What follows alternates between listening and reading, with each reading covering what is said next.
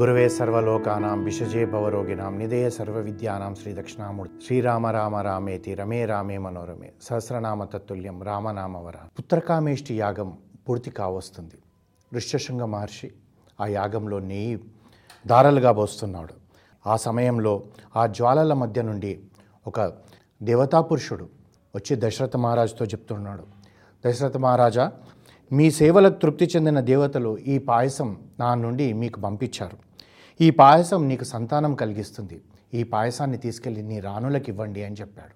పొత్తిళ్ళలో పెట్టుకొని ఒక చిన్న బిడ్డను పెట్టుకున్నట్టుగా ఆ పాయసం గిన్నె పెట్టుకొని తాను అంతఃపురంలోకి వెళ్ళి సంతోషంతో తన రాణులైన ముగ్గురిని పిలిచాడంట. కౌసల్య సుమిత్ర కైకేన్ పాయసము ఎనిమిది భాగాలు అనుకోండి అందులో నాలుగు భాగాలు ముందు కౌశల్యకి ఇచ్చాడు ఆ తర్వాత రెండు భాగాలు సుమిత్రకి ఇచ్చాడు మిగిలి ఉన్న రెండు భాగాలలో ఒక భాగము కైకేయికి ఇచ్చాడు ఒక భాగమేమో మళ్ళీ సుమిత్రకి ఇచ్చాడు. అంటే నాలుగు భాగాలు కౌశల్యమాతకు వస్తే మూడు భాగాలు సుమిత్రకు వచ్చింది ఒక భాగం కైకేయికి వచ్చింది దశరథ మహారాజుకు మనకు తెలిసి ముగ్గురే రాణులని తెలుసు ముగ్గురు భార్యలని తెలుసు కానీ ఆయనకు మూడు వందల యాభై మంది ఉన్నారు. అంటే ఆ కాలంలో రాజులకు ఎన్ని పెళ్ళిళ్ళు చేసుకున్నా ఏం కాదు. ఆ కాలంలో ఏంటండి? మొన్న మొన్నటి వరకు మనకు స్వతంత్రం వచ్చే వరకు మన భారతదేశాన్ని వెళ్తున్న రాజులు కూడా తనకు నచ్చిన అమ్మాయి కనబడ్డది ఉంటే తనని వివాహం చేసుకోవడం అది ఆనవాయితీగా వస్తున్నది కదా. ఆ విధంగా ఉన్నారు. స్వర్ణ కలశంలోని ఆ పూర్ణ పాయసము ఎనిమిది భాగాలు చేసి వాళ్ళకి ఇచ్చిండు. అయితే కానీ ఇందులో మనకు ఇంకొక విషయం ఏమంటే వాల్మీకి రామాయణంలో ఇలా ఉంటే మరి తర్వాత వచ్చిన రామాయణంలో ఏ విధంగా ఉందో అది కూడా తెలుసుకుందాం. తులసి రామాయణంలో దశరథ మహారాజు సగభాగం కౌశల్యకి ఇచ్చాడు. మిగిలిన సగభాగం కైకేయికి ఇచ్చాడంట. ఇంకా సుమిత్రకి ఇయ్యలే. అయితే ఇక్కడ ఏమైందంటే కౌశల్య కైకేయి కూడా అయ్యో తను సుమిత్రకి ఇవ్వలేదు అని చెప్పి వాళ్ళ నుంచి సగభాగం సగభాగం సుమిత్రకి ఇచ్చేటప్పటికి ఆ సుమిత్ర ఆ పాయసం దీని అన్నదంట మీకు దొరికిన ప్రసాదం నాకు ఇచ్చారు నాకు సంతానం పుడితే మీ పిల్లలకు సేవ చేస్తారని చెప్పి పుట్టక ముందే తను ఆ మాట అన్నది కనుకనే లక్ష్మణుడు రాముడికి సేవ చేస్తే శత్రుఘ్నుడేమో భరతుడికి సేవ చేస్తూ పోయారట. ఈ విధంగా తులసి రామాయణంలో ఉంటే తులసి రామాయణాన్ని ప్రశ్నించారంట. సుమిత్రకి ఎందుకు ఇవ్వలేదంటే తాను సమాధానం చెప్పలేకపోయాడంట. బహుశా దశరథ మహారాజుకు ఎక్కువ ప్రేమ సుమిత్ర మీద ఉండేదేమో. చిన్న భార్య కనుక తనకి ఇచ్చాడని ఎవరన్నా అనుకుంటారని చెప్పి వీళ్ళిద్దరికి ఇచ్చారేమో అని చెప్పి తులసిదాస్ ప్రభు ఆ మాదిరిగా ఇవ్వలేకపోయాడంట. కంబరామాయణం మనకు కంబర్ ఏం రాశాడంటే ఈ గొడవలన్నీ ఎందుకు అనుకున్నాడో ఏమో. మూడు భాగాలు చేసి ఒకటి కౌశల్యకు ఒకటి సుమిత్రకు ఒకటి కైకేయికి ఇచ్చాడు. ఆ విధంగా ఆధ్యాత్మిక రామాయణంలో కూడా చూస్తే సగభాగం మేము కౌశల్యకు సగభాగం కైకికి ఇచ్చాడు. ఈలోగా సుమిత్ర అక్కడికి వచ్చేటప్పటికి వాళ్ళిద్దరూ తమలో ఉన్న సగభాగం సగభాగం సుమిత్రకి ఇచ్చారంట. ఏ రామాయణం చూసినా ఒక్కటి మాత్రం మనకు తెలుస్తుంది దశరథ మహారాజు ఒక్కరు భార్యలు ముగ్గురు. ఈ ముగ్గురు భార్యలలో ఎవ్వరికి పైన ఎవ్వరికి కూడా కించెత్తు అసూయ ద్వేషాలు లేవు. వాళ్ళు ఒక అక్కచెల్లెల మాదిరిగానే ఉన్నారు. వాళ్ళ దగ్గర ఉన్నది పంచుకున్నారు. అంతేగాని అది ఎప్పుడు తర్వాత మందర ప్రవేశించి మందర వల్ల కైకేయ మారిపోయింది కానీ కైకేయ ముందు నుంచి కూడా తన చెడ్డది కాదని చెప్పి మనకు రామాయణం నేర్పిస్తుంది. అందుగురించి చెడు స్నేహం చేయకూడదు. చెడు స్నేహం చేస్తే చెడు వాళ్ళ మాటలు వింటే ఆ ప్రభావం మన ముందే ఎలా ఉంటుందో ముందు ముందు మనకు తెలుస్తుంది.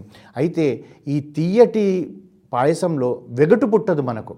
ఈ ముగ్గురు ముగ్గురు కూడా సొంత అక్కజల్లెళ్ళ మాదిరిగానే ఉన్నారు. అయితే అసూయ లేదు ఎవరికి కూడా. అందుగురించే కృష్ణ భగవానుడు గీతాచార్యుడు భగవద్గీతలో ఏమన్నాడు? అర్జున అసూయ లేని వాడివి. అందుచేతే రహస్యమైన ఈ శాస్త్రం నీకు బోధించుచున్నాను అన్నాడు. అంటే మనుషులు అసూయ లేకపోతే ఆ పరమేశ్వరుడు మనల్ని ఎంతగా కరుణిస్తాడో మనకు తెలుస్తుంది. ఈ పాయసాన్ని అంతా వీళ్ళు స్వీకరించారు. సంతోషంగా ఉన్నారు. వాళ్ళకు ఒకటే సంతోషం మాకు సంతానం కలగబోతుందని. అప్పటికి అరవై వేల సంవత్సరాలు అయిపోయింది. వయసు దశరథ మహారాజుకు వృద్ధుడైపోతున్నాడు. అప్పుడు సంతానం అనేటప్పటికీ తాను పులకరించిపోతున్నాడు. మా వంశం నిలబడబోతుంది. నాకు మగపిల్లలు పుడతారన్న సంతోషంతో ఉన్నారు. ఈ విధంగా ఉన్నప్పుడు యజ్ఞం పూర్తయిన తర్వాత ఒక సంవత్సరానికి సరిగ్గా చైత్రశుద్ధ నవమి నాడు పునర్వసు నక్షత్రంన గురుడు చంద్రునితో కలిసి ఉన్న కర్కాట లగ్నంలో ఐదు గ్రహాలు ఉచ్చ స్థితిలో ఉన్నాయంట. ఉండగా దశరథ మహారాజు జ్యేష్ఠ పత్ని అయిన కౌశల్యకు అంటే ఆ జగన్నాథుడే పుట్టాడు. కానీ మనకు రామాయణంలో ఎక్కడ కూడా రామచంద్రమూర్తి నేను శ్రీమన్నారాయణుణ్ణి అని చెప్పాడు. ఎందుకంటే కారణము తాను మానవుడిగానే పుట్టాలి మానవుడిగానే పెరగాలి మానవుడిగా ఉంటేనే రావణాసురుని చంపగలుగుతాడు. ఎందుకంటే రావణాసురుడు కోరిన వరాలలో మానవుడు ఒక్కడే లేడు. అయితే నిజంగా కూడా చెప్పాలంటే ఆ రామచంద్రమూర్తి మనం మన తల్లి గర్భంలో ఉండి ఎన్ని కష్టాలు పడ్డామో కౌసల్యమాత గర్భంలో ఉండి పన్నెండు నెలలో ఆ కాలంలో తల్లి కడుపులో పన్నెండు నెలలు ఉండేవాళ్ళంటే ఈ కాలంలో తొమ్మిది పది నెలలే ఉంటాం. తొమ్మిది నిండగానే పుడతాం. కానీ ఆ కాలంలో పన్నెండు నెలలు నా రాముడు ఆ తల్లి గర్భంలో ఆ చీకట్లో చీకటి గుహలో ఆ తల్లి తింటున్న కారం ఆ మంటలతోటి మూత్ర విసర్జనలోనే తాను ఉండి తాను కష్టపడి తాను జన్మ ఎత్తి మనకు దారి చూపెట్టిన రామచంద్రమూర్తికి మనం ఏమిచ్చి రుణం తీర్చుకుంటామో ఒక్కసారి మనం ఆలోచిస్తే తెలుస్తుంది. తాను ఎందుకంత కష్టపడ్డాడు? శ్రీ మహావిష్ణువు తాను అనుకుంటే ఇంకొక రకంగా రావణాసురుని చంపేవాడేమో. కానీ ఒక మానవుడు ఎలా ఉండాలి? ఒక ఆదర్శ పురుషుడు ఎలా ఉండాలి? ఒక మర్యాద పురుషోత్తముడు ఎలా ఉండాలని చెప్పడానికే ఈ విధంగా రామచంద్రమూర్తి సర్వలోక సంపూజుడు సర్వలక్ష్మణ సంపన్నుడు ఇక్షాకు వంశంలో జ్యేష్ఠపుత్రుడై పుట్టాడంట. ఆ ఒక్కసారి మనం జై జై శ్రీ రామచంద్రమూర్తికి జై అని అనుకుందాం. ఆ తర్వాత సత్యపరాక్రముడు సమస్త సద్గుణ సంపన్నుడు అయిన భరతుడు పుష్యమి నక్షత్రాన కైకేయికు పుట్టాడంట. సకల శాస్త్ర పారంగతులు గొప్ప వీరులైన లక్ష్మణ శత్రుఘ్నులు ఆశ్లేష నక్షత్రాన కర్కాట లగ్నంన సుమిత్రకు ప్రసవించారు. దివ్య తేజం గల ఈ నలుగురు బాలురులను చూస్తుంటే అక్కడున్న వాళ్ళందరూ కూడా అసలు ఎవరిని చూడాలి ఎవరిని చూడకూడదు అనుకుంటున్నారు. అట్లా వెలిగిపోతున్నారు. అయితే ఈ నలుగురు కూడా శ్రీ మహావిష్ణు అంశతోటి పుట్టిన వాళ్ళే అని చెప్పి మనకు రామాయణం నేర్పిస్తుంది కనుక ఆ చిన్న బాలలుగా ఉన్న శ్రీ మహావిష్ణువు ఏ విధంగా ఉంటాడో మనకి ఇలా ఉంటుంది. అయితే మనకి ఇక్కడ ఈ వాల్మీకి రామాయణంలో ఇలా ఉంటే మనకు వేరే రామాయణం ముఖ్యంగా తులసి రామాయణంలో భక్తి ప్రధానం ఎక్కువ ఉంటుంది. అంటే భక్తి ఉంటుంది? అయితే ఇక్కడ మనం చూడాల్సిందంతా కూడా ఏంటంటే వాల్మీకి మహర్షి రామాయణాన్ని రచించేటప్పుడు శ్రీ మహావిష్ణువు అవతారం అనే చెప్పి మనకు మొదలు పెడతాడు. అయితే ఇక్కడ మనం చూడాల్సిందంతా కూడా ఏంటంటే వాల్మీకి మహర్షి కూడా చూసిందంతా కూడా ఏంటంటే నారాయణుడిలో నరుణ్ణి చూశాడు. ఎందుకంటే ఆ నరుడుగా పుట్టి ఎలా ఉన్నాడని చెప్పేసి. కానీ తులసిదాసు నరుడుగా పుట్టిన రామచంద్రమూర్తి నారాయణుడు ఎలా అయ్యాడని చెప్పి అని ఉంటుంది.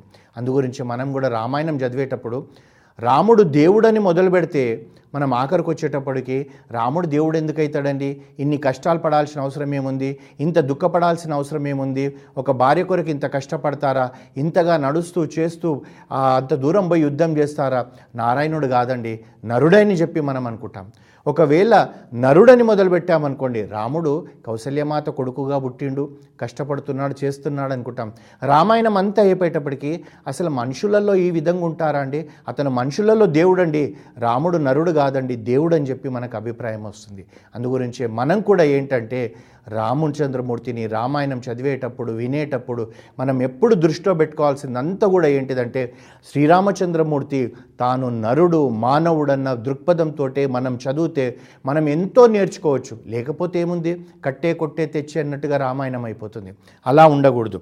అయితే ఈ విధంగా మనం ఆ రామచంద్రమూర్తి అలా దివ్యంగా వెలిగిపోతున్నాడు కదా. అయితే అతను గర్భంలో ఉన్నప్పుడంట కౌశల్యమాత ఎప్పుడు ప్రశాంత వదనంతో అంటే తనకు తెలియకుండా తన గర్భంలో ఆ శ్రీ మహావిష్ణువు ఉండేటప్పటికీ తనకు ఏది కూడా అంటే ఎప్పుడు ఎంతసేపు ధ్యానంలో ఉండేదంట. అయితే గర్భవతి అయిన స్త్రీలకు కొన్ని కొన్ని కోరికలు ఉంటాయని పెద్దలు చెప్తారు. దశరథ మహారాజు ఆ విధంగానే వచ్చి కౌశల్యాన్ని అడుగుతాడంట. కౌశల్య నీకేదైనా కోరికుంటే చెప్పు నేను తీరుస్తానంటే నాకేమొద్దండి? నేను ప్రశాంతంగా ఉన్నాను. నన్ను ఒంటరిగా వదిలేయండి అని చెప్పేదంట.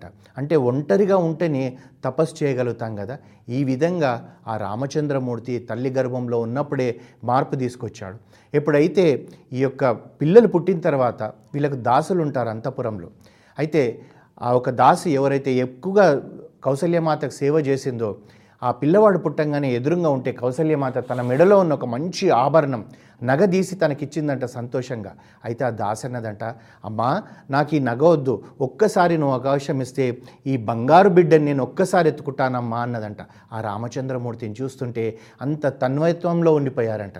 ఎప్పుడైతే ఈ అంతపురంలో వాళ్ళు వెళ్ళి దశరథ మహారాజుకు చెప్పారో ప్రభు మీకు నలుగురు కుమారులు పుట్టారనేటప్పటికీ ఆ పొంగిపోయాడంట. ఆ ఎంత సంతోషం ఉందో అక్కడే గురుగారైన వశిష్ఠ మహర్షుంటే గురుదేవా రండి పిల్లలకు మీరు ఆశీర్వచనాలు ఇవ్వండి అని చెప్పి ఆ పెద్దగా అడుగులు వేసుకుంటూ పరిగెత్తుతున్నట్టుగా పరిగెత్తుకొని అంతఃపురంలోకి పోయిన తర్వాత వశిష్ఠ మహర్షితో అన్నాడంట గురుదేవ ఒక్కసారి పిల్లలకు మీరు ఆశీర్వచన మంత్రాలు చెప్పండి అన్నారంట. ఇది ఇక్కడ వరకు వచ్చినాం మనము. ఇంకా ముందు ముందు ఏమవుతుందో మనం తెలుసుకుందాం. జై శ్రీరామ్.